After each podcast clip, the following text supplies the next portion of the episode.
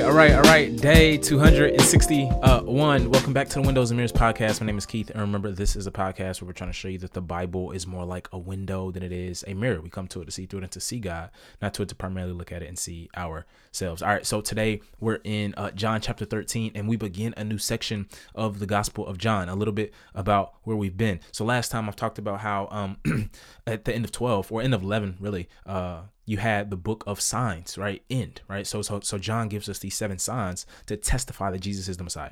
Now in twelve, to the end of the book, it's the book of glory, right? He is headed towards Jerusalem. He is headed uh, for his passion uh, at the cross. However, uh, in thirteen to seventeen, I know a lot of, uh, I know I'm breaking down a lot. thirteen to seventeen is what is called uh, Christ has been referred to as Christ's farewell discourse, right? Where he essentially will give the disciples instructions to prepare them for his departure, to prepare them for his exaltation to the Father. Some call it a last will or testament. This was common in the Greco-Roman world, where a specific or specific instructions were given to a people that indicated how you would advise them to live upon your death. And so the first thing that happens is interesting. Now imagine, like, Jesus is about to die. Of all the things he could have said to us, of all the things he could have did, you know what happens? The first thing he does is he washes his, his disciples' feet, right? The Christ, the King of the universe, gets down and washes the feet of his servants, right? He literally cleans them. And this points to his humility, right? His humility as a king to not just come down and uh, uh, serve his disciples, but to do one of the lowliest tasks in the ancient world, which was to wash their feet. Right. And this pointed, again, John does these physical things to point to uh, more spiritual truths. So this pointed to the cleansing that would come as a result of his death and resurrection. Now, apart from the physical cleansing, there's something figurative going on. Don, John like to do, likes to do a lot of things at once. And so here he removes Uh, the uncleanness from their feet, but he also removes the unclean one, Judas, from among the disciples, and points out that he will betray him. And this will actually lead to the actual cleansing that he actually wants to accomplish on earth. So much, so fire. Um, but I think that Jesus wants us to know today is that he is not just our savior, but he is also our example. If you think about, um, especially Christianity in the modern period, um, many people kind of lean one way or the other, like Jesus is Savior, that absolves us of, of all moral responsibility and uh, keeps us um, and uh, kind of absolves us from um, living an alternate alternate way of life right here and right now. And there's another side who says, no, no, no, he's just a moral example and a teacher, and uh, the whole salvation, uh, spiritual stuff were good. And I think that uh, Christ is like yes and no, right, to both of them, right? He is both, right? He is Savior, but also example. He wants us to wash each other's feet. Servanthood is a mark of sincere discipleship, right? You know a person really is a disciple, not just by his uh, words that he'll serve Christ, but actually by his actions of serving his brothers and sisters. And so no cra- no task, according to Jesus, is beneath us, right? Uh, the lowliest uh, among us is the greatest among us. And I love what he says. He he gives them um, not just a new task, but a new ethic. He says, I give you a new command. Love one another, just as I have loved you.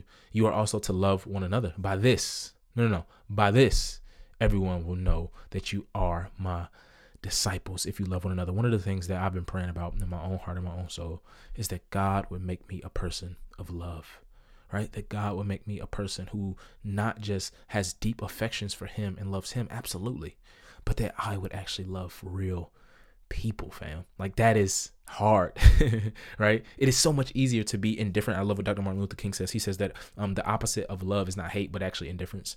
And it's so easy to be indifferent to people and not to care about what they're going through, about what they need help with, about the ways you can serve them. But God wants all of us to be people of love, fam. That is simple enough that anybody could do it, but also deep and profound enough to keep us busy, right? Until Christ comes back. John fourteen comes, and he continues again. And I just realized, I remember, uh, or just reading, yeah, this, this reading it this time, and just seeing like how much depth is in the in Jesus's words, how weighty, right, they are. It says, Jesus told him, "I am the way, the truth, and the life. No one comes to the Father except through me." Now listen to how he says that. Very interesting. You can't go to the Father. No, no, no, no. You can't approach the Holy of Holies. You can't go to the throne of God. But there is an exception clause, right? There's an exception, right? It's it's it's only by the Son that we get to the Father, by the Spirit, right? And I love what Trinitarian uh, theologian Fred Sanders says. He says, we follow Jesus to the Father by the Spirit, right? We follow Jesus to the Father by the Spirit. That, in a nutshell, is the Christian life, right? It includes discipleship. Uh, it doesn't neglect the Holy Spirit. And uh, yeah, it, it it tells us our goal, our telos, our end, where we're headed, right? And I love it because Jesus goes on in this text. I could go there forever. Uh, he, he goes on in his text and tells us he not only leads us to the Father, but he also reveals the Father to us, right? So in other words, we learn what our Father in heaven is like by being in deep relationship with his Son, right? Christ will say that the Father is in me and I am in the Father, right? And really quick, quick theological lesson. Uh, uh, there's a, there's this term called perichoresis, right? Perichoresis, which means in theology that all the persons of the Trinity mutually indwell one another. So the Father is in the Son, the Son is in the Spirit, right? That's why Jesus can use this kind of language. Now, God is three in respect to persons, one in respect to essence. And I think the point that Christ is trying to make is the deep unity. This this doctrine wants to say that, that there's a deep uh, inherent unity to the Godhead, right? They cannot be pulled apart, right? The Lord our God is one, Deuteronomy six, right? And so this is so good. Why? Because in our day, there are a ton of people, fam, that claim they want to know God. And I think I alluded to this earlier, that they want to know God, but they don't want anything to do with Jesus. And Jesus says, that's impossible, right? Jesus says, that's impossible, right? And this doctrine of perichoresis is showing us that, that, that the persons of the Godhead cannot be pulled apart, right? You can't come to God except through Jesus, right? Vague theism won't get the job done. It won't save your soul. He goes on to say that this same God, through the person of the Spirit, um, will be with them and in them. So in other words, uh, it's not just that the the people of the, the persons, not the people, the persons of the Godhead, I want to be precise with my language, uh, indwell each other, but it's that those persons come to indwell us, right? Uh, it, it, it, it's God coming to live and make his home inside of us. And that is the, the mystery, fam, of the gospel, that God can live in the soul of man, that God lives in the soul of man when we place faith in him. Listen, God coming to us means having God, and anyone that has God, as I always say, gets to keep him, right? God is not in the business of abandoning us, right? And this is so good. And this is good news. Uh, John fifteen comes, famous allegory. At the heart of this farewell discourse, Jesus is like, yo, I'm the true vine and my Father is the gardener. Every branch in me that does not produce fruit, he removes, and he prunes, hear this, every branch that produces fruit so that it will produce more fruit. Here, uh, Jesus gives the seventh of the seven I am statements, right? I am the bread of life. I am light of the world, all this stuff. Uh, I'm the true vine. And, um, you know, Israel in the Old Testament is compared to a vineyard. We've talked about that before. And that, and then the fact that Christ uh, says this about himself shows that he is the true Israel, right? Um, but it's also interesting that Christ says the only way you can produce fruit is through him. So in other words, Jesus uh, and, and God in the Old Testament always had wanted his people to produce fruit, but it's only by being connected to the vine, right? And if you think about the metaphor, it's so good because if you ever look at a vine and its branch, there comes a point when you can't distinguish between where the vine ends and the branch starts, right? They're, they're, they they become to work together, right, to form this thing. And I'm not saying we become God and and all that kind of stuff, theosis and all that kind of stuff, but I am saying that um, there is this deep union with God that the soul longs for, to have with God, fam. And as we commune with the Lord, as we open ourselves up to his Holy Spirit that wants to transform us and make us like like Christ, um, we, we, we have this union with God where we begin to bear the fruit that God desires for us, that we begin to, to be people of joy and love and peace, right, that we really want to become in the first place. And Jesus says, no, no, no, this is only by abiding in me. This is only by continuing in my word, remaining in me, staying close and connected with me. Listen, anything that keeps you from walking close with Jesus, remove it if possible, right? Remove it if possible. Walking closely with Jesus is the most important thing you can do today. If you, if you don't hear nothing else I've ever said, Listen, listen, the most important thing you can do today is just walk closely with Jesus, my G. And I love it because he says, um, no, no, to, to, to bear the fruit, fam, I got to prune you, G. Like, no, no, no, I got to prune you, fam. In other words, uh, the pruning uh, is the trimming of the fruitful branches and the cutting off of the dead branches so that more fruit will come. And so what he's saying is the metaphor, I mean, unpack it, implies hardship. So, so, so, so discipleship is not easy. I mean, we know this, but we don't really believe this. You know what I'm saying? And so there is some progress, I think, that we won't get in the Christian life, but by way of affliction, right? Suffering, suffering. And Paul's going to go in on this a ton. Suffering for the Christian isn't just normal, but necessary, right? And the production of fruit is proof that we are really in the vine, right? And he finishes off fifteen talking about how the world would hate them, right? Because it hated him. They would persecute him because it persecuted him, right?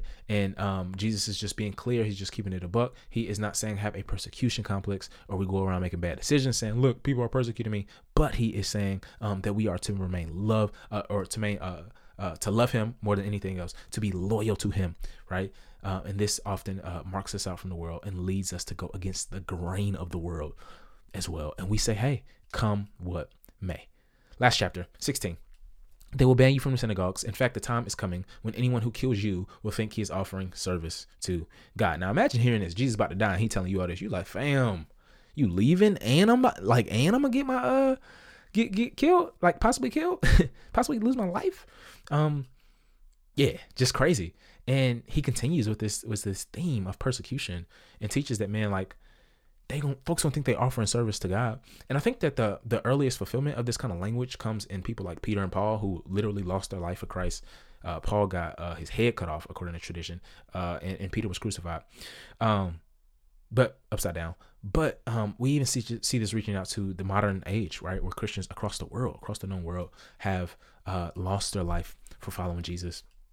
Um, and uh, I love it because at the end of the day, you know, Christ still in in the midst of being uh, providing sobriety, he he provides reassurance, right? He says, "Nevertheless, I'm telling you uh, the truth. Uh, it is for your benefit that I go away. I know it may not sound like it, but it is for your benefit that I go away because." If I don't go away, the counselor will not come to you. If I go, I will send him to you. When he comes, he will convict the world about sin, righteousness, and judgment. Um, maybe maybe we can unpack that even more in the book of Acts when the Holy Spirit actually comes. But seeing the sorrow uh, that has filled the disciples' heart as he explains his departure, he promises that it's even better that they go away. Why does he say that? I remember one pastor used to say that um, Jesus inside you is better than Jesus beside you, right? What did he mean? Well, when Christ was on earth, he was locked, confined, and relegated. In some sense, I don't want to take away the omnipresence of the Son. Uh, in some sense, he was relegated to a specific geographical region on earth, right? But once the Spirit has come, he will. We will see this in the book of Acts. Um, once it, once the Spirit has come, Jesus goes to dwell inside of all of his believers, corporately and individually. And he, the gospel, then therefore goes and thrusts the people of God into the known world, so that they could uh, share the gospel of God. And I think our prayer needs to be today that we will remember Jesus's parting instructions and what our Lord and Messiah requires of us and how uh, reflecting on what he's done for us leads us to do what he requires of us. Let's pray. God, we ask um, for the grace and power to do the things you call us to do. Um, Lord, uh, help us to live lives that are faithful to you. We thank you so much for the Lord Jesus, who has been uh, clear about what he would have us do. I pray that we will grow and become people of love uh, and exemplify the love of Jesus to a watching world. In Christ's name we pray.